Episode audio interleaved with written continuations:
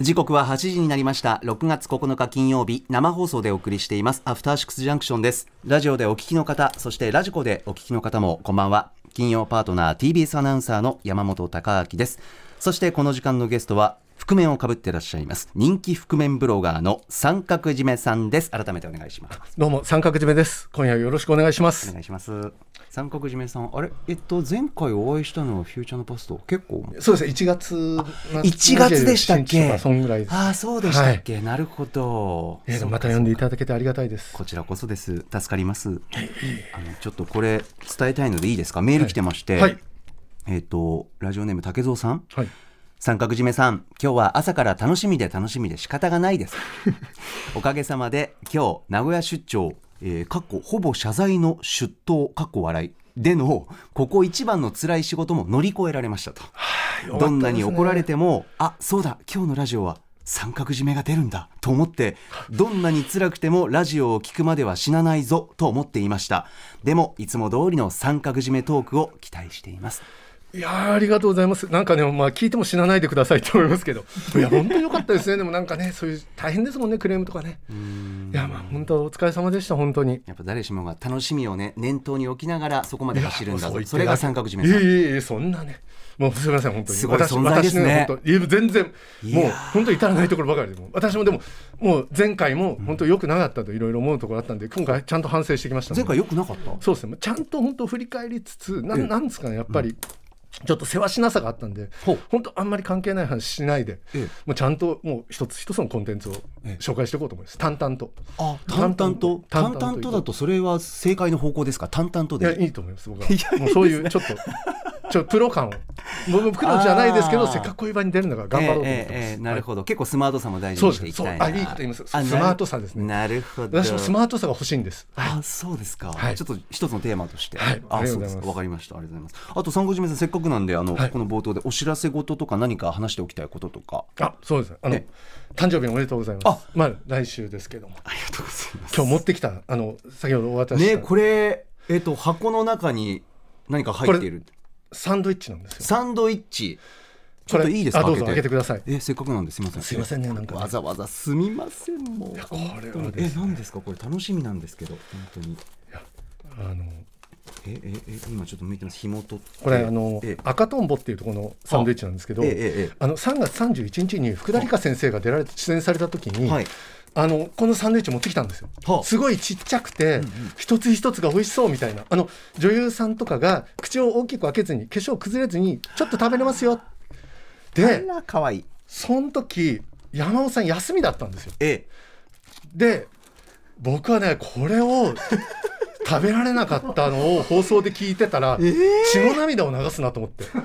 俺これはちょっと山尾さんかわいそうだなって。優しい。しょうがもちろんねあれなんです。だからこれはぜひ今日ちょっと日本橋 の, あのちゃんと福田先生はね情報ね、これ日本橋 の, あの高島屋で売ってますっていう、はい、今日行ってきて買ってきたんです。えー、もうそんな悪い、もうありがとうございます。いやいやいや、もうこれはねぜひ食べてほしい。僕これ食べたことないんですよ。あ、え、探し物食べてないんですか。食べてないです。いやでもこのこう一緒に食べましょうよ。今日終わったらその山本さんが食べるのを見て、いやいや私はしみじみしようって思って本当ですか。それプレイみたいなものなんです。それプレイ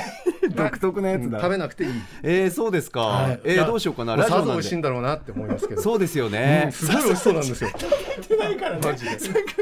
そういうアクリル越しでめっちゃ見てる福田さん、福田先生の描写が本当素晴らしくて、歌丸様でこれが美味しいねあれが美味しいねなんて言ってるんですよ、うんうん、もう、ええ、これ皆さん本当過去のポッドキャストで聞いてほしいんですけどすげえうまそうなんだそれをじゃあ、あのくださって、で私が今日どこかのタイミングで食べて、で、あ、美味しそうだな美味しそうだなって見たいと。そう、見たいですねすごい見たいなわけあ、素晴らしいですね。ありがとうございます、えー、ありがとうございます。いえいえいえ、ちょっとじゃあどこかのタイミングでいただこうかしら、はい、っていうこともあるんですけど、えっと、はい、いろんな味もありますよね。卵とかね、なんかカツとかローストビーフ、うわーかわいいし、彩りも豊かですね。そうなんですよ、えー、本当物として可愛いんですよ ね, ね番組 の, あのインスタかツイッターにもあげたいな。これ赤とんぼは知ってた方がいいって福田先生がおっしゃってましたから、ね、赤とんぼ必須なんだ。そうなんですよ、ね、しかもちょっと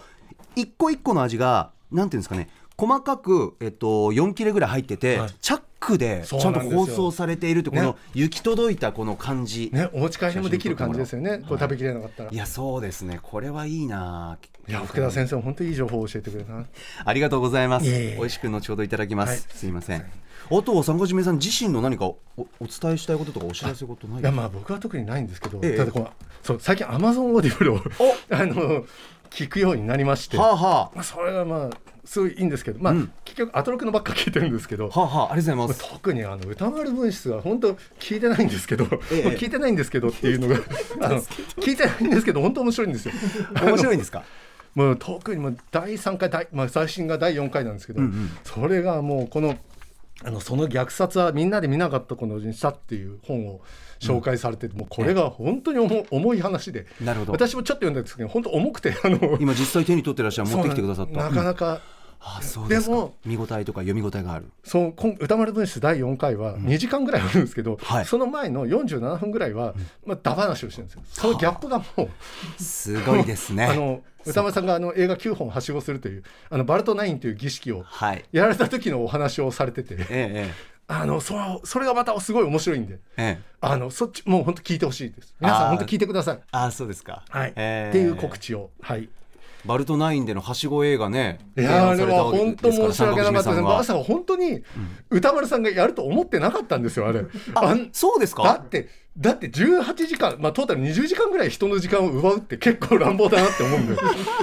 だやってもらったのは嬉しかったですけど、ええ、その後ちょ結構とんでもないことしたなみたいな。あもうだから歌丸さんもそういういろんなところで話してくださるから、うんうん、まだまあなんかね多少は良かったのかなって思いますけど、すごい申し訳ないなと思いましたね。いやでも歌丸さんもねあの時おっしゃってましたよね。あの何かこう受け取ったとその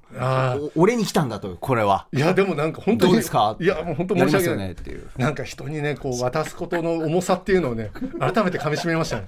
申し訳なかったです。いやでも全然無駄な時間というより有意義というか、まあまあ、映画に触れるわけですからね。紹介していただいてでで歌丸さん超人ですよね、うんうん、あのくじかんやってケロッとしてたじゃないですか。さすがに、うんあれはいくら見てる人だって、うん、なんつうんですかね、あの僕は地球人で、うん、特訓をヒーヒーやってたのが、うん、なんかえおいらもうごふんで終わったぞみたいな、なんか悟空感なんかおいお前サイヤ人だしみたいな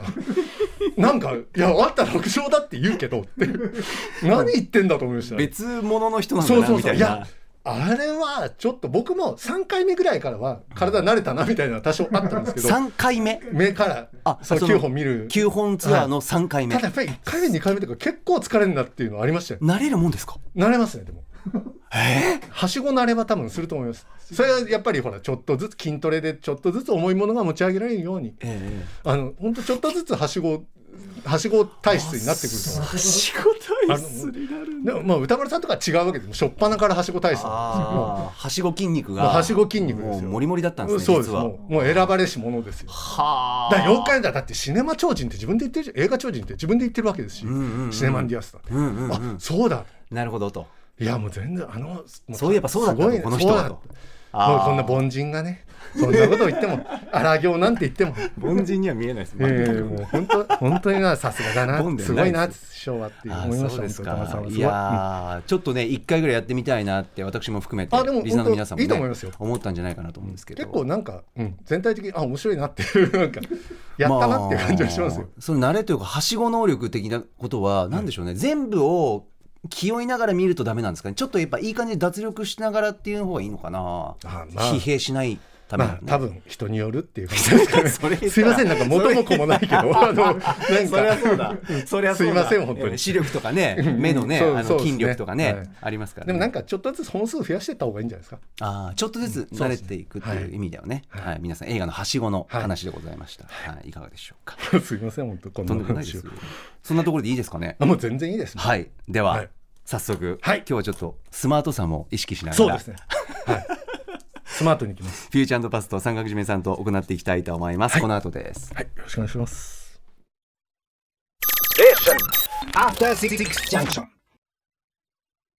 いっしゅうかんでお送りしてきた情報や聞きどころをまとめて紹介するアトロックフューチャー&パストです。本日のお相手改めて覆面をかぶってらっしゃる人気覆面ブロガーの三角締めさんです。お願いします。よろしくお願いします。では早速今週のアフターシックスジャンクションを振り返ります。各パートナーが選んだ ビージーエム をバックに振り返ります。まずはろくがついつか月曜日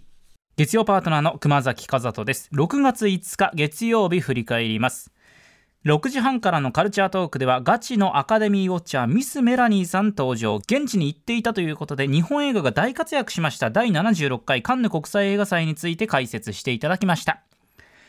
しちじからのミュージックゾーンライブ&ダイレクトは赤影こと ディージェー 伊藤洋一郎さん登場。あさってじゅういちにち日曜日まで高円寺のギャラリーブランクで個展追憶の不分律を開催中ということで、今回の個展をイメージしたポストパンクのミックスを届けてくださいました。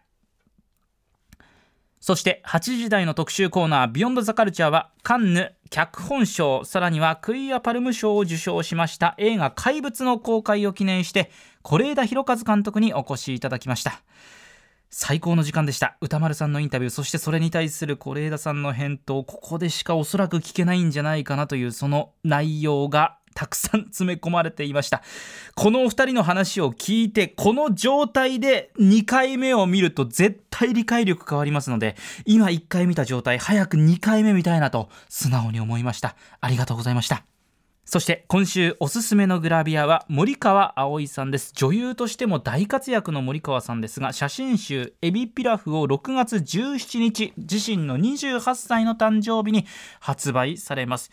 ご本人曰くこれが最初で最後の写真集ということで、様々なカット、まだ数カットしかですね世の中には先行公開されていないんですが、それを見るだけでも非常に魅力的ということは伝わりますので、ぜひ写真集でチェックしたいなと思っております。森川葵さんおすすめでした。はい、まずは月曜日です。いかがでしたか？あ、すいません、じゃあ行かせていただきます。はい、お願いします。じゅうはちじ台がまずオープニングトークが、うん、アトロックグッズの話で、はい、あのスズリバイ ジーエムオー ペパボのコラボしたもう T シャツがいいとかいろいろね、スマホケースとか、うん、私も T シャツが今せんえんオフなってるんですよね。そうなんです。私も買いました。あのろくって、えー、あの水色でど真ん中にバーンって、はい、水色ロゴにして、あ、そうですか、ありがとうございます。今ろくしゅうねんが一番ちょっと買いたいなっていう。なるほど。はい、えー、でこれね、今後その他のパートナーのオリジナルグッズも出てくるっていう、うんうん、山田アナはサンダルの、そうなんです、名分けサンダルが出てくるっていう、名分けサンダル、ね、あ、はい、それをあの前回 の, その映画祭の時に、アトログ映画祭、はい、どんな感じお互いみたいな感じで写真見せ合ってまあね、他のパートナー陣のも本当にあの本当いろいろ笑い合いましたね。なんか尖ってたり、なんかデザインとか主張とか、いや、いいですよね。あのご期待ください。いや、本当そう、アトラク映画祭の話もね、これ日比さんがあのあちょっと初めて見た映画の話からっていう、いいですね、それ面白いんで、これ後から聞いて聞いてください。皆さん、ラジオこれこれ面白い、ね、え、そんな奇跡かみたいな。そうそうそうそう。本当アトロック映画祭私も行きたかったなっていうのはね、ね、ぜひぜひまたあると思いますね。 や, やっぱり日曜日はちょっとやっぱり家族があるの で,、ね、ああ、そうですね、私はあのバルトナバルトナイン の,、ええ、あのやるときに、ええ、その事前に映画を見なくちゃいけなくて、ええ、いろいろ見たときにちょっと娘にこうちょっと注意されました。あの、え、なんでそういやパパ映画と家族どっちが大事なのでもね、まあ、ちょっと娘もあちょっとベタなこと言っちゃったみたいに冗談で言ってきたのはあるんですけど、申し訳ないと思ったのを響きましたか。もうそれはやっぱり土日はもう全然もう土日はちょっと荒行できない、特別と言ってもダメだ、大切なね週末です。もう本当にまあでもそういうベタなセリフ言われたっていうのもちょっと嬉しかったんですけど、ちょっとなんかあのゲームのトロフィー獲得したみたいな、あれ逆にそのセリフ来たかみたいな、うん、いただけるものをいただいたとこれこれと仕事とどれみたいな、ね、家族どっちかみたいな言われたいみたいなねそうよかったわ、まあ、そうよかったになってすいませんすいませんだちょっとすいませんでじゅうはちじさんじゅっぷん台です、うん、あでもその前に前にじゅうはちじにじゅうきゅうふんぐらいから緊張るの シーエム がやってるんですよね。緊張のこ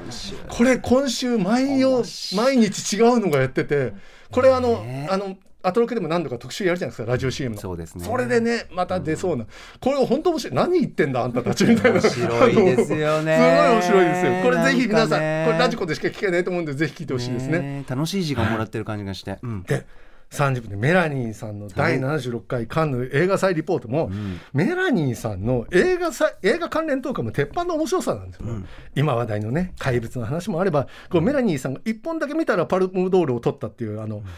アナトミー・オブ・ア・ホールっていう、うん、なんかアートな作りの法廷劇みたいなねとかの話とか、うん、もうね、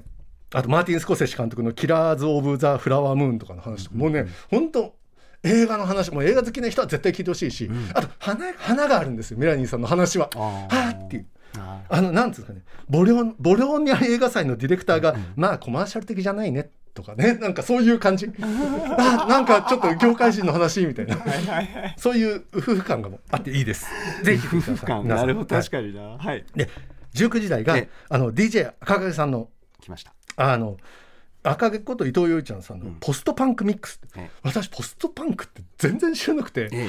だからえこういうジャンルはでなんかおしゃれなんですよね、うん、パンクみたいなのかなと、ポストパンクだからポストだから、うんうんうん、全然違う感じなんですよね、うん、すごい華やかで、うん、で今その個展やってるっていうことで、ええ、高円寺のブランクっていうところで私今日行ってきたんですよ。ああそうですか。で追憶の不分率、はい、そのそう追憶の不分率っていうのやってて、うん、これが本当かっこよくて、ああなんかもう古典やってるフロア自体がもうなんか作品っぽい感じもするみたいな。へえ、空間ごとも、うん、でもでも作品が本当ちょっとかっこいいんだけどよく分かんなくて、うん、でもあのすごいね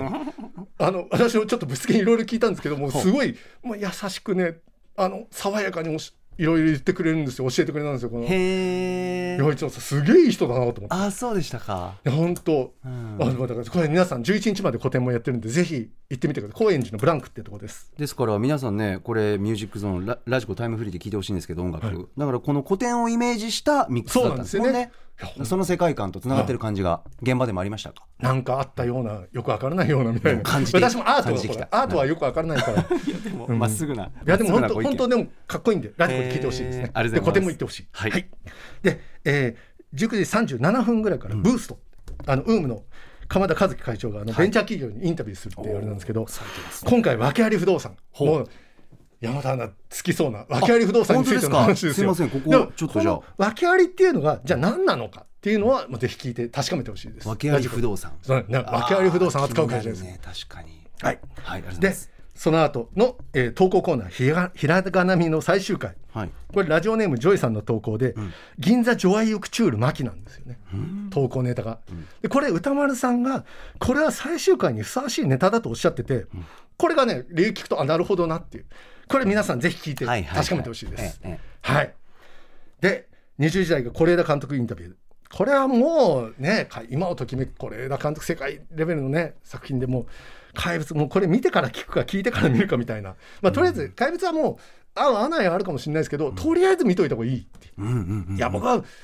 で見るとね、見て私このシナリオ本も買ったんですけど、あ本当だ今あのねやっぱりもう一度見たくなるんですよ。へでも知ってね知ってからまた見たくなるんですけど、はい、一回見ると、うん、とはいえ重いしなみたいなの内容がそうなんですよ。でもね本当あの特にまあ少年の芝居とかは本当素晴らしいでしょう。ああこれ出さんですもんね。あとこれ本当歌丸さんがねよくネタバレを含めてあふ伏せて、うん、はインタビューしたなっていうのがふたりともね、あの監督もそうですけどネタバレこう伏せて話したなっていうのもすごいし、うんうんまあ、これぜひ聞いてください。本当そこのですよね、そのネタ動向っていうところも内容をどれぐらい踏み込むのか、ね、踏み込まないのかっていうところの、まあ、緊張感もありつつ、はい、でもやっぱり是枝さんのもう大ファンの歌丸さんっていう存在があって、ね、お二人の関係性でここでしか聞けない、いやうんなんだろうな触れ方というか、うん、踏み込み方というか、そのヒリヒリ感も僕好きですし、そうです、ね、結構レアレアトークというか是枝さんからここでしか聞けないっていう内容になってると思う。面白そうだった、ものすごくね、あいいこと言いますね、良かったですよねこの特集、はい、よかったです。なんかもうこ秘密話聞いちゃってるみたいな感じでありがとうございます。ぜひぜひ、はい、ぜひ皆さん聞いてくださいはい、今日も坂上さん、はい、スマートさとテンポ感すごいあそうですかありがとうございます。ろくがつむいか火曜日です。続いてはごどうぞ。火曜パートナーの宇垣美里です。ろくがつむいか火曜日振り返ります。ろくじはんからのカルチャートークはアニメ評論家の藤津亮太さんににせんにじゅうさんねん上半期の注目アニメニュース、だいいっかい新潟国際アニメーション映画祭が開催、ポケットモンスターがにじゅうろくねんぶりの新シリーズ放送が開始されたなどなどご紹介いただきました。とにかく藤津さんと歌丸さんが私がまだ見ていないライオン少年とスパイダーマンアクロス・ザ・スパイダーバースの話をめっちゃ楽しそうにするからもうすっごくモキモキしました。しちじからのミュージックゾーンライブ&ダイレクトはサリー・久保田さんと高波慶太郎さんによる新ユニットウィンキュミュージックサービス、そしてゲストボーカルのアンジー日和さんによるアトロックスペシャルライブを披露していただきました。アンジー日和さん天才。そしてはちじ台の特集コーナービヨンドザカルチャーは読書についてあれこれ語らう雑談企画ブックライフトーク、今回はミュージシャン、エッセイスト、小説家の大月健二さんにこれまでの読書遍歴などを伺いました。徹底した大月健二さんのスタイル、ブレがない、かっこいい。はい、いかがでしたか。火曜日です。あ、じゃあすみません、行かせていただきます。お願いします、はい。まあ、じゅうはちじ台のオープニングトークが、ええ、まあ本当スパイダーバースの話なんですよ。ああ、ね、アトロク映画祭で流れたいっさくめと、じゅうろくにちから公開されるね、続編のお話、うん、これ一足先に歌丸さんはもうご覧になってたんですけど、ね、もうこれこの話がね、もう、もうそのじゅうろくにちに向けて気持ちを盛り上げたい人もぜひ聞いてほしいですね、うん、確かに。で、あとここでミュージカル、あのファクトリーガールズ、私をが描く物語っていうお話を宇垣さんがされてて、うん、これもねまだあの今月いっぱいくらいやってるんですよね。まあ、東京はもう今週中で終わっちゃうのかな。でもあちこちでやるんですけど、うん、この話がまた面白そうなんです。すごいじゅうきゅうせいきのアメリカ舞台で自由と平等を求めて戦った女性たちの話なんですけど、はい、あのにせんじゅうきゅうねんに上演されたものの再演ってことで、だからそれだけ好評でいい、はい、だから本当宇垣さんのね芝居お芝居トークっていうかおすすめするのは面白いんですよ ね, ね, ね僕も本当北斗の拳見に行ってすげえ面白かったです、ね。はい、あ、そうですか、はい、あ、届いてる。だからこれ皆さん本当ぜひ聞いてみてください。はい、はい、でじゅうはちじさんじゅっぷんから、うん、藤津亮太さんの上半期アニメニュースですよ、うん、これもまあ藤津亮太さんのアニメニュース話がもういいじゃないですか。情報的にもうこれ何を扱ったかを言うだけでなんかこうそれはネタバレになりそうなんで、逆にもうこれ皆さん本当アニメ好きな人はチェックしていただいてそれ聞いていただければ。ほうほうほう。ただまあいってんだけ、うん、あの鏡の古城とブルージャイアントに触れてるんですけど、中でこれどっちもまだ劇場でやってるんでぜひ見てほしいです。これどっちも本当面白いです。鏡の古城僕去年のベストですし、あの映画ベストいちいです。ブルージャイアントも本当良かった。私のあのよく行く飲み屋の飲み仲間があの見てから毎週見に行ってるって言ってました。毎週映画その人全然見たこと見ない人だったんですけど、もう見てからハマってしまって。へー。でも本当ブルージャイアント僕も本当面白かったですね。あのジャズのあれなんつうかジャズ聴こうみたいな感じで、はい、ディアゴスティーニのあの週刊なんかブルーノートみたいなやつ、ええ、あの手にこう入手して。ええ、まあ、聞いてはいないんですけどまだでも入手してはいいまずは行動ですよね、三角さんね、はい、でもこれ聞こうと思ってやっぱりジャズジャズいいな、はい、まあ、すいません、はい、でありがとうございます。すいませんでした。でじゅうくじ台これウィンクミュージックサービス、うん、これサリー久保田さんと高波慶太郎さんのユニットでゲストボーカルにアンジー日和さんを入れたユニット、これローマでチャオと変な女の子っていうのが今もう販売されてて私も聞いたんです買って、で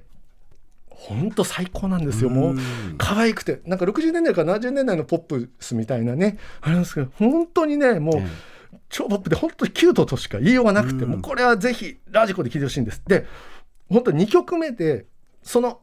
いっきょく売られてるにきょくめいっきょくいっきょくの間ににきょくめで梶秀樹さんのラブームだってマイブマイブームイズミーっていう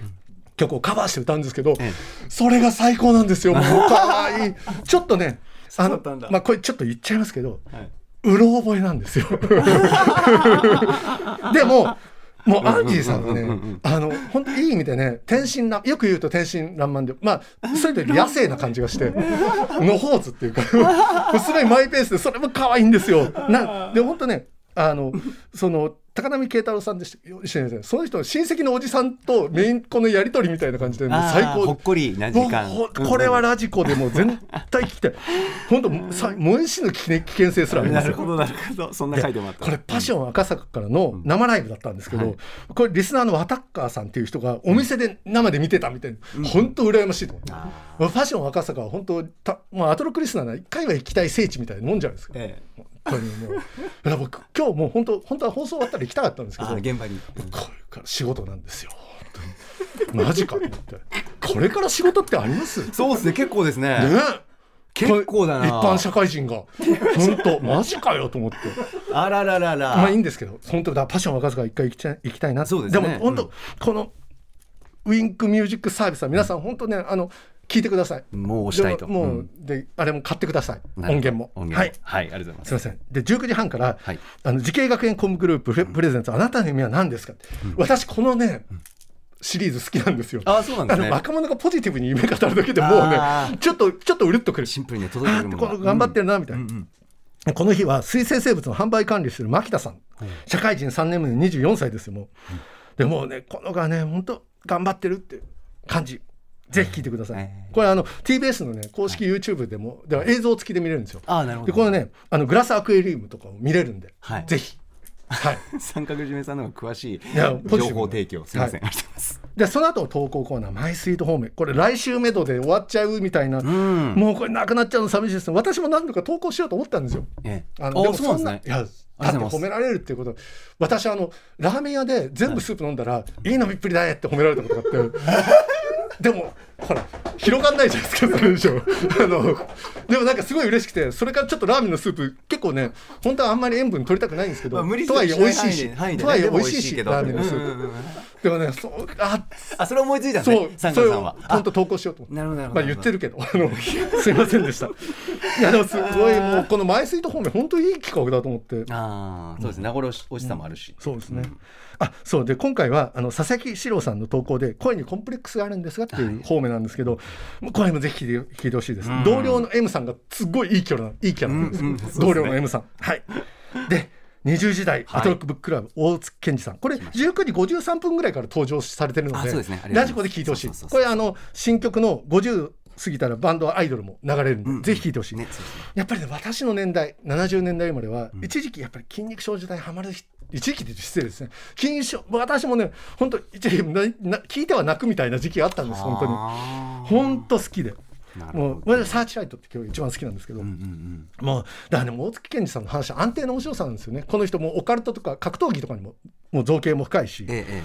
でも今回はポプラ社のね江戸川乱歩の本とかもうななじゅうねんだい生まれとかの人はもうストライクですよね、これあもう読んだわって。でなんかねオカルトから陰謀論の話になってくるとすごいちょっとドキッてする感じが、これ皆さんスリリングなんでちょっとハラハラする感じですよね、わ、ね、かります、これ大丈夫かなみたいなこう探りがあるような、そうそうそうそう、これどういう感じなんだろうなみたいなこれ本当 Amazon オーディブルの配信が本当楽しみ、うんなるほど、もう皆さん Amazon オーディブルね入るといいですよ本当に、あだってアトロック以外も聞けますしね、確かに入るとね幅広くたくさん、まあ、アトロックだけでもねお腹いっぱいですけども聞くのがたくさんあって、ありがとうございます、はい、で本当あとそうですね深夜特急にやってましたね、これも本当ちょっと私全然なんか名前だけはすごいなんですか聞いたことあるんですけど、ええ、全然触れたことがなくて、ええ、でもちょっと聞きたいなって思いましたね、うん、大月さんのこのトークが、そうですね、ね私聞いた、聞いたことありますけどやっぱり斎藤工さんのお声が出す世界観っていうか、ね、やっぱり深夜夜を感じるでも旅を感じるみたいな、あなんかいいこと言うな本当に、なんかねすごくいい時間ですよ、聞いてみてください、ね、ぜひ ティービーエス ラジオ、いや本当に、うん、なんで私こう顔作って話すとかっていうのがすごいありがたいですけどあのすごいいい男感がありましたけど、いやいやすみませんありがとうございます、なんかちょっとドキッてしちゃった、すみませんなんかそんなすごいないですけど、すごいドキッてしちゃった、本当ですか、ありがとうございます。メールもいただいてまして、ラジオネーム、はい、ふんどしゆで太郎さん、えー、ブックライフトークとても良かったですとあおっしゃってますね。陰謀論的な言説の本をあえて手に取り絶妙な距離感で読むという行為は江戸川乱歩の本をかつてたくさん読んでいたからできるという話、また本に線を引いて書き込んで読むというのは老眼で文字が読みづらくなってから始めたという話など、なんだかとってもいいなと思いました。あおっしゃってますね、沢木耕太郎の深夜特急を紙の本で書き込み入れながら読みたくなりましたと。あなんかふんどしさんのメール読めばよかったなみたいなですね最初にもうみたいなみんなで盛り上がればいいじゃん、いやいや違ういいこと言うなと思って、いいこと言いますよね、いつもふんどしさんありがとうございます、ヘビーリスナーですよねさすがだなって、はい、ありがとうございます。いえいえこんな感じで、はい、さあ続きましてはろくがつなのか水曜日、水曜パートナーの日々真央子です。ろくがつなのか水曜日です。振り返ります。ろくじ台のカルチャートークは脚本家、映画監督、スクリプトドクターの三宅龍太さんが登場。久しぶりでした。おすすめの劇場未公開映画教えていただきました。そしてしちじからのミュージックゾーンライブ&ダイレクトはザ・リーサル・ウェポンズが登場。こちらも久しぶり、 ティービーエス ラジオだいろくスタジオから生ライブでした。久しぶりのスタジオ生ライブ、帰ってきたと思うですね。この熱気かなりありましたね。嬉しかったです。サイコケラ落としがポンズのお二人、そしてフィーチャリング歌丸さんでよかった。ぜひタイムフリーで聞いてください。そしてはちじからの特集コーナービヨンドザカルチャーはせんねん超えた今だからこそ面白い現代人ならではの読み方で名作古典源氏物語を楽しもう特集。現代人ならではの新しい読み方を考えるエッセイ未来の源氏物語の作者山崎直子さんと一緒に源氏物語における違和感を解きほぐしながら現代社会のモヤモヤについても考えました。学生時代受験のために勉強した源氏物語、まあ、当時えなんでとかどうしてもよくわかんないなと思っていたところがありました。その原因は古語や古文が難しいからだと思っていたのですが、その理由はもちろんあったと思います。とはいえでもやっぱり下世の展開、明らかにこれは性暴力であるとかとか、時代のせいだけにはできないこともあったわけで、そんな内容を無理に受け入れなくていいんだと、今ある自分の感覚で読んでいいんだということを山崎さんのエッセイや言葉のおかげですっと胸の使いが取れた気がしました。ひいては古典文学を今もこれからも読み続ける面白さというのを初めて実感できた気がします。以上、水曜日でした。うん、水曜日いかがでしたか。じゃあすいません、話させていただきます。お願いします。えじゅうはちじ台のオープニング、まず歌丸さんの夢の話がすごい面白いんですよ。あの伊丹十三監督が出てくるっていう、はい、あのなんかないんだけど、うん、本当にありそうっていうあの、まあ、ないんですけど、ね、こんなのすごい面白かったなって。面白かったですね。でこの後しかもにじゅうきゅうふんからのあの緊張の シーエム が夢なんでお話をするんですよ。いやー、連動連動、そのリンクはちょっとねゾクッとしましたね。連動はすごいですね、まあ、でもそれ以上何にもないんですけどねでその後あのアトロク映画祭の話題から藤井隆さんのアルバムのロミオ道行の話になるんですよ、うん、でこれがラジオネーム熊野ブルーノさんからのメールが、もうこの方が シーディー ジャケット周りのデザインをした方で、うん、これが本当感動的なんで、うん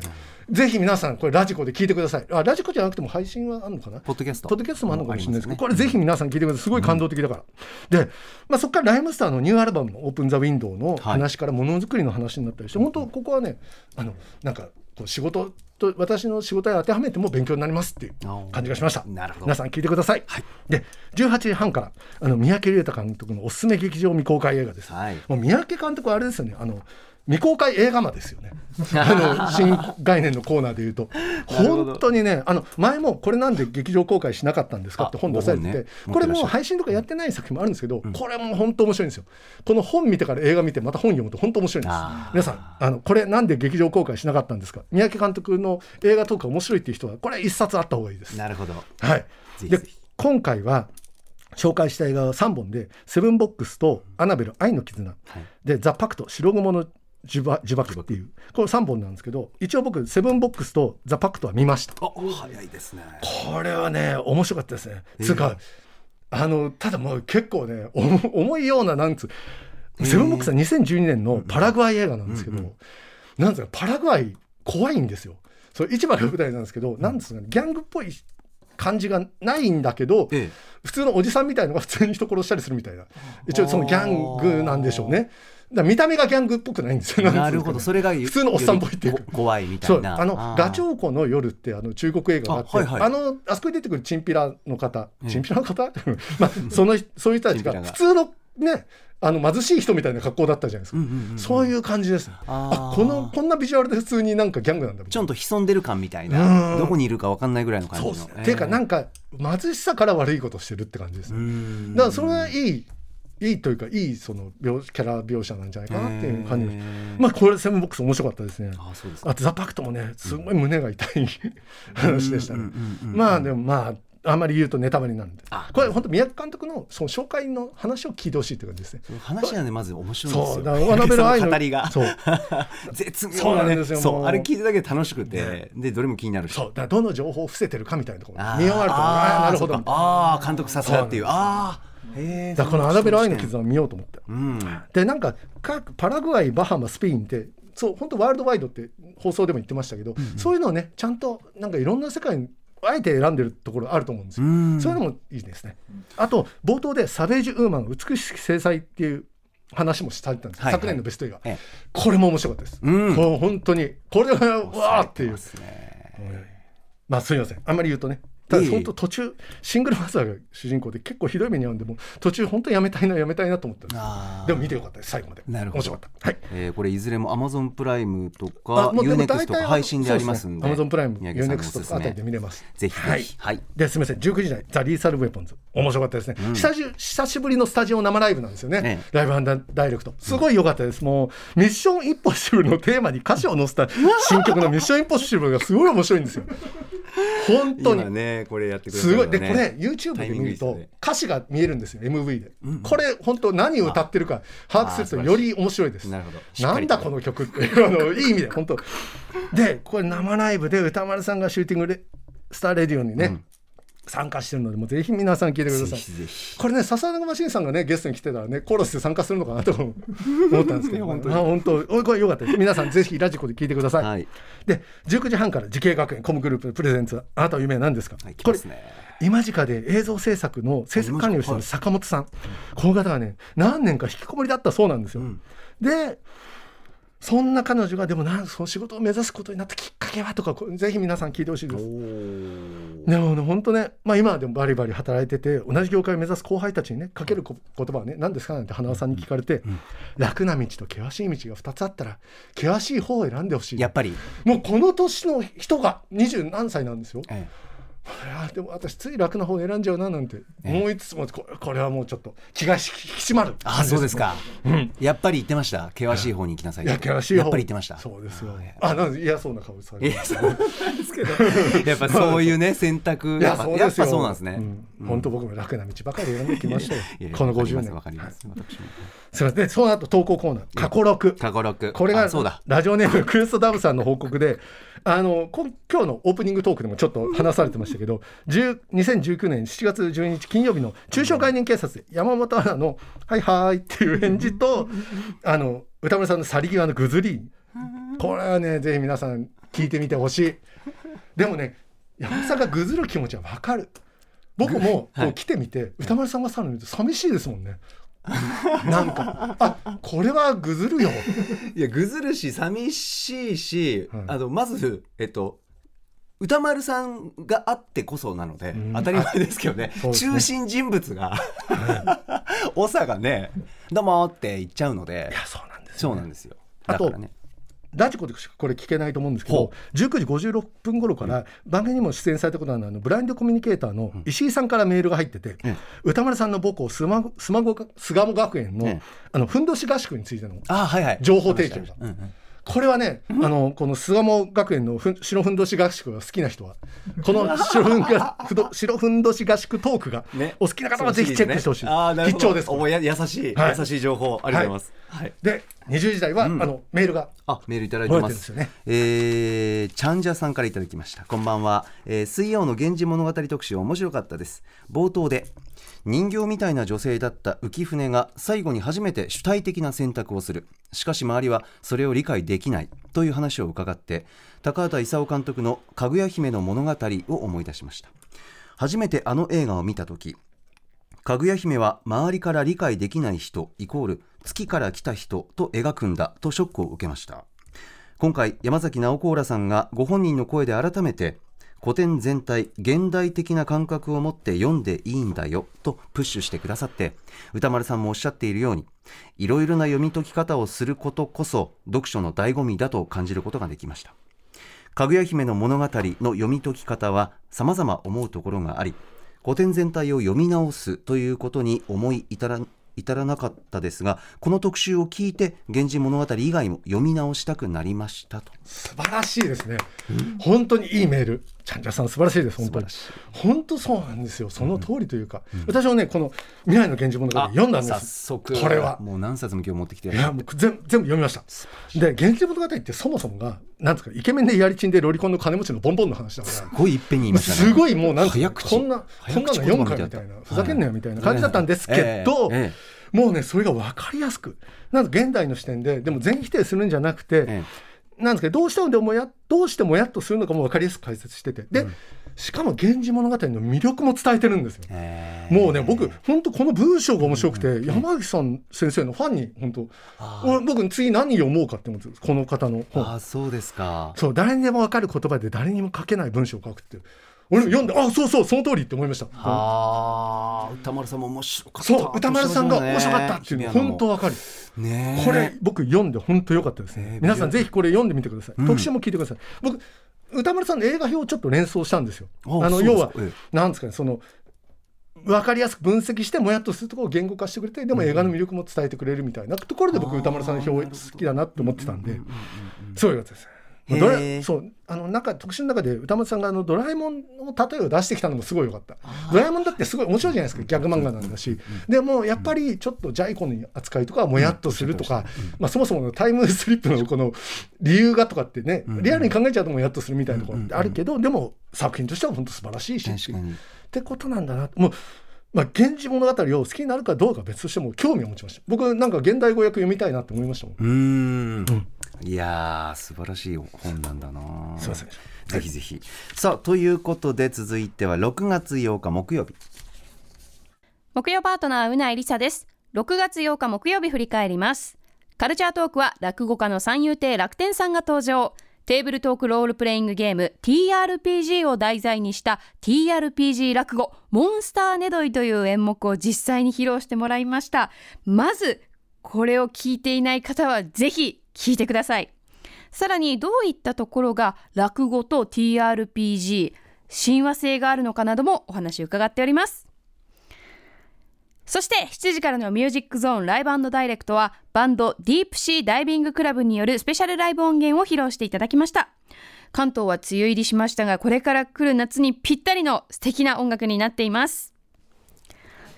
さらにはちじからの特集コーナービヨンドザカルチャーはゲームマーケットにせんにじゅうさん春戦利品報告会、そして私有大会ということで、ボードゲームメーカードロッセルマイヤーズ代表の渡辺則明さんに先月じゅうさんにちじゅうよっかに開催されたアナログゲームのイベントゲームマーケットでゲットした新作アナログゲームを紹介してもらいました。よっつのアナログゲームで実際に番組内で遊んでいったんですけれども、沈黙の艦長、ナムアミドーナツ、言い間違え人狼、負けるな一茶、このよんタイトルどれも本当に全然違うアイディアで面白かったんですけれども、やっぱり私一番笑っちゃったのは負けるな一茶ですかね。この一句が小林一茶のものか、それともクリエイターの米光さんが考えた一茶風の一句かっていうのをみんなで考えて当てるっていうゲームなんですけど、もうみんなでワイワイ楽しみましたので、ぜひそちらの楽しい雰囲気もタイムフリーで聞いてみてください。ということで以上木曜日でした。はい、坂口さんいかがでした。すいませんあのね、あすいませんあのごふんしかないから、うん、本当スマートにずっと言ってたのに、いやいや そ, そんなカチカチはしてない、ね、すいませんでも頑張ります。はい、ますじゅうはちじ台まず歌丸さんのオープニングトークで、うん、ストリートファイターシックス話なんですけど、はい、これ本当楽しそうなんですけど、うん、撮影をすごいしてるっていう話をしてて、はいはい、これアトロクの公式インスタに写真が載ってて本当面白いんで、本当面白い、皆さんぜひ見てください、ね、ゲームの画面の写真、ね、歌丸さん写真撮るのうまいと思いますから、うまいしポージングもね喋ってますけど、ね、めっちゃ面白い、本当素晴らしいです。あれ面白いよ、インスタとかね見てください番組の。すみません、そしてじゅうはちじはんから、はい、ティーアールピージー 落語の三遊亭楽天さん、うん、これね本当面白かったです。これ ティーアールピージー 私好きだから、うん、あの落語が面白いっていう面もありますけど、うん、とはいえあの最もそもそも楽天さんのお話が面白いんで、うん、うまいうまいから、うん、これ皆さんぜひ聞いてみてください、うん、で ティーアールピージー って何っていうのもちゃんと説明されてるんで、うんうんうん、であの本当ろくがつさんじゅうにちに神田神保町でなんかあの ティーアールピージー 落語やるそうなんですけど、はい、それも私ねできれば行こうと思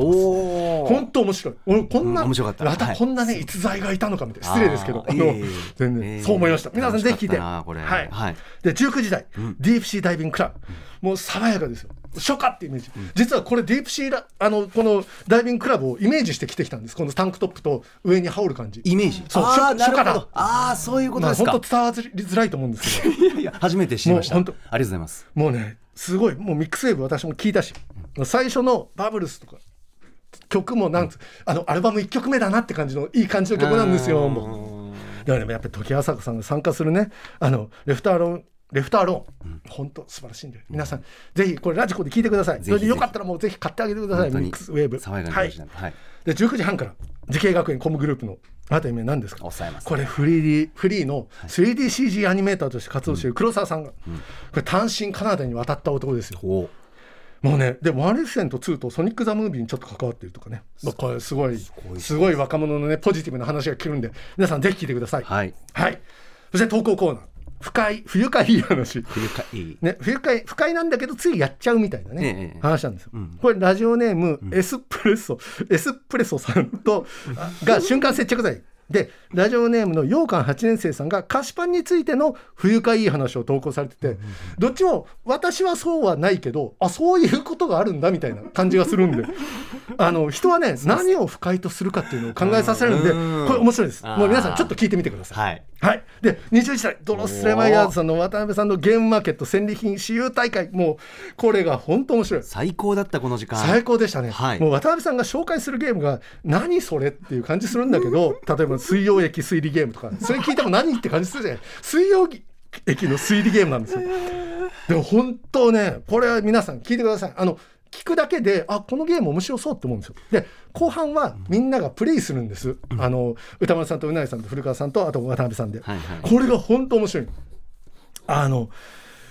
皆さんもうこうやってる感じがする、はい、あの特に私、言い間違い人狼と負けるな一茶は本当にね、あの僕も参加してる気持ちで聞いてわかります。あ、ね、あのラジオ向きにもちゃんとこっちにも伝わってくる内容のやつゲームにしてくださって、そうなんですよ、面白い、こっちも楽しい、ね、はい、本当渡辺さんね、頭がいいんですよシンプルなんか本当違う、僕も別に頭いいと思ってるけど、あの渡辺さん作ったゲームとかキルタイムキラーズとかそういうマーダーミステリーやったりとか作ったゲームやったら、ね、頭いいなと思ってこんなの作れんだと思って、あの本当すごいよこの人で、この特集だってちゃんと参加できるように考えてるわけですよ。そうですよね、俺まんまと参加ですよ。バンバンこれはノイッサだなとか言うわけです。何ノイッサってその用語みたいな本当参加意識高まりますよ ね, ねだ沈黙の館長から笑っちゃいましたもん。あ、そう、沈黙の館長、ね、あれを館長歌丸さんするの最高だったね。ね、あれラジオ向きですよね。しかもそんなもん、ね、あのイベントもね、あのみっつやるそうで、あ、そうだそうだ、そうアトロクゆかりの人たちが出るわけですよ。ハシピとかラムライダーさんとか、そうですそうです、ハシピなのかハシケなのかハシオールマイティなのか分かんないですけど、あと古川さんと角さん、僕は角さんはねトークをぜひ聞いてほしいなって思ってます。なるほど。あ、もちろん皆さんと聞きたいんですけど、うん、角さんいい人なんですよ本当に。あのあ、そうですか、ね、そうなんですよ本当にまあすいません、大丈夫かなっていう、ぴったりもうもうごじゅういっぷんです。あ、やった指示された通り。あ、よかった。今ごじゅういっぷんです。渡辺さんの話もできてよかった。大丈夫ですか。はい、ありがとうございます。よかった、ありがとうございます。ではここまで今週のアトロク振り返りました、はい、この後は来週いっしゅうかんのアトロクの予定まとめてお知らせします。では来週いっしゅうかんのアフターシックスジャンクションの予定、一気にお知らせします。まずはろくがつじゅうににち月曜日、この日は歌丸さんお休みでして、 ティービーエス ラジオトークアバウトの エムシー ダイスの工藤大輝さんが代打パーソナリティを務めてくださいます。ということでろくじはんは エヌビーエー アナリスト佐々木クリスさんによる国内外のバスケットボール事情最前線、えー、しちじははちにん組ボーイズグループオクトパス初登場です。そしてはちじは日本ダンスシーンのトップランナーダパンプのケンゾーさんとシットキングスの庄司さんをお招きしての現役ダンサー座談会です。じゅうさんにち火曜日、ろくじはんはシンガーソングライターギタリストのレイさん登場。ライムスターのニューアルバムオープンザウィンドウに収録される新曲マイランウェイフィーチャリングレイを宇宙初オンエアです。しちじはギタリストコンポーザーでマルチプレイヤーのトミー・ホンダさん登場。はちじはだいきゅうじゅうごかいアカデミー賞で脚色賞に輝いた映画ウーマントーキング私たちの選択の監督サラ・ポーリーラジオ独占インタビュー by 村山明、えー、サラ・ポーリーのボイスオーバーはあなたになら言える秘密のことでサラ・ポーリーの吹き替えを担当された声優の海田裕子さんです。えー、続いてじゅうよっか水曜日、ろくじはんはドキュメンタリー専門の動画配信サービスアジアンドキュメンタリーズ代表の坂野悟さんに難民関連のおすすめドキュメンタリー紹介してもらいます。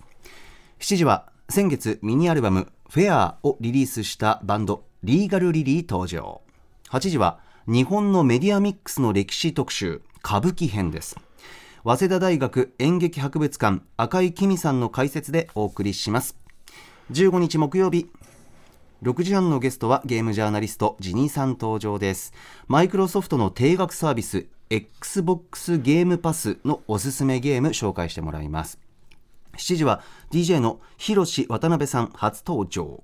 はちじは現役クラブ ディージェー が選ぶにせんにじゅうさんねん上半期ベスト J-ポップ 特集。じゅうろくにち金曜日、ろくじはんの週刊映画辞表ムービーウォッチメン、来週はアフターさんを評論します。しちじのゲストはアーティストプロデューサーのラムライダーさんです。そしてはちじはこのいっしゅうかんの番組を振り返るアトロックフューチャー&パスト。次回はコンバットレックさんの推薦、ライターの下井草修さん登場です。はい、ということで三角締めさん、来週はいかがでしたか？いや、もう来週も本当になんか楽しみなあの、うん、あればっかで、もうね、どれっていうのもあれなんですけど、まず、はい、ライムさんの新曲の宇宙初オンエアですよね。来ましたね。ね、まあ、これアルバムを買うのはもう必須としても、うんうん、あとどこで買うかですよね。もうあの特典が違ったりするじゃないですか。あ、なるほど。どれが、まあ、どれもなのかどれかなのかみたいなところもありますけど、ね、はいはい、あとやっぱり火曜日のはちじからのウーマントーキング、はい、私たちの選択の監督のサラポーリーインタビューは、これは聞きたいですね。これは必聴じゃないですか。僕映画が本当に良かったんで、うん、良かったっていうか、もう、まあ、ご覧になってあれだ、もうああっていう感じの映画ではあるんですけど、とはいえすごいなんつうかね、うん、すごいよくよくできてるし、ちゃんとちゃんとなんですか、真正面から作ってるって感じがして、僕すごい好きでした。へ、はい、ぜひ皆さん映画も見てから多分見る聞くといいと思うんでっていうのは思います。はい。はい。いやー、すみません、なんかいや、まあ、あとあとの企画もいいんですよ。なんかでもどれを触れたらいいのかみたいな感じになるじゃないですか。こうなってくると心の心の声が急に出てきた。あ、でもアジアンドキュメンタリーズもね、すごいこの定期的に来るじゃないですか、うんうん、バンス私 の, その仕事してる一緒に仕事してる人がこのアジアンドキュメンタリーズ入ってて、はい、すごいおすすめしてくるんですよ。あ、そうですね。だからね、はい、あ、見なくちゃ見なくちゃと思うんですけどね。もうなるほど。まあちょっとね、まずは、えー、来週も ね, そうですね語っていただくんで、バンさんにね、難民関連のおすすめドキュメンタリーね、はい、そうぜひぜひ、ね、あっという間でしたね。三角締めさん、いや今日いかがでした？なんかすいませんでした。スマートっていうテーマ、いやもう本当失敗しました。失敗、うん、途中ね本当余計なこと言ったって言ったって思いましたよ。どこ言いました？全然余計なところなかったですよ。そんなあ、私優しいですね。いやいや、すごいね、そういうなかったですよって顔で言うんですよ、あなた今。すごいいい人ですね。なんかなんで受け入れてくれてるのか。いや、受け入れてる受け入れてもない。すごいあなた顔作る、そういう顔言うんですよ。すごいちゃんとなんか話してくれるな、ありがとうございます。久しぶりにあなたって言われました。ありがとうございました。ありがとうございました。三角締めさん、めちゃくちゃ楽しかったです。いやいやいや、プレゼントもサンドイッチこの後食べますん で, です、ね、見守ってください。あ、見ます見ます。また来週。After シックスジャンクション。